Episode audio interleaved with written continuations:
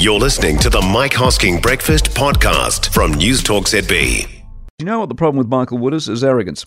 And his arrogance prevents him from seeing the simple truth. Now, none of his goals around getting us out of cars is going to get us out of cars. He talks of us having choices, but fails to understand that if you are not going to use those choices, they're not really choices. Or even if you would use those choices, but they don't exist, then that's not really a choice either.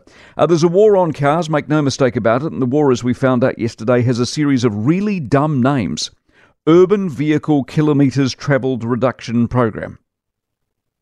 Are you serious? That's the name of a plan. Urban Vehicle Kilometres Travelled Reduction Program. There are other plans. All the plans, according to those who follow plans, are the same. The Auckland Plan, Climate Action Plan, the Transport Emissions Reduction Polluting Plan, the Regional Land Transport Plan, the Regional Public Transport Plan. Oh, so many plans, so little time.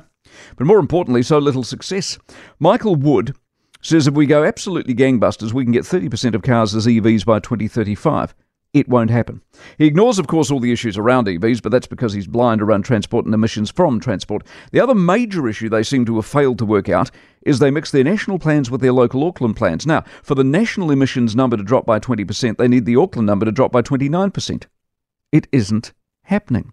They're trying, though. They're killing us on the road, aren't they? They're cutting lanes and parking. They're forcing us out of cars, and yet because of a mix of necessity and sheer incompetence on their part, we aren't leaving our cars. We aren't leaving them because the trains and the buses don't work, and if they did, they don't work in a way they need to to make our lives work. And we aren't getting out of them because we actually like cars. They're useful, they're convenient, they suit us. And that last critical detail is what old Michael number 47 about Roskill Wood doesn't get. He isn't like us. He's a wonk. He loves plans, he loves theories. He isn't part of the real world, and that's why we're still in our cars.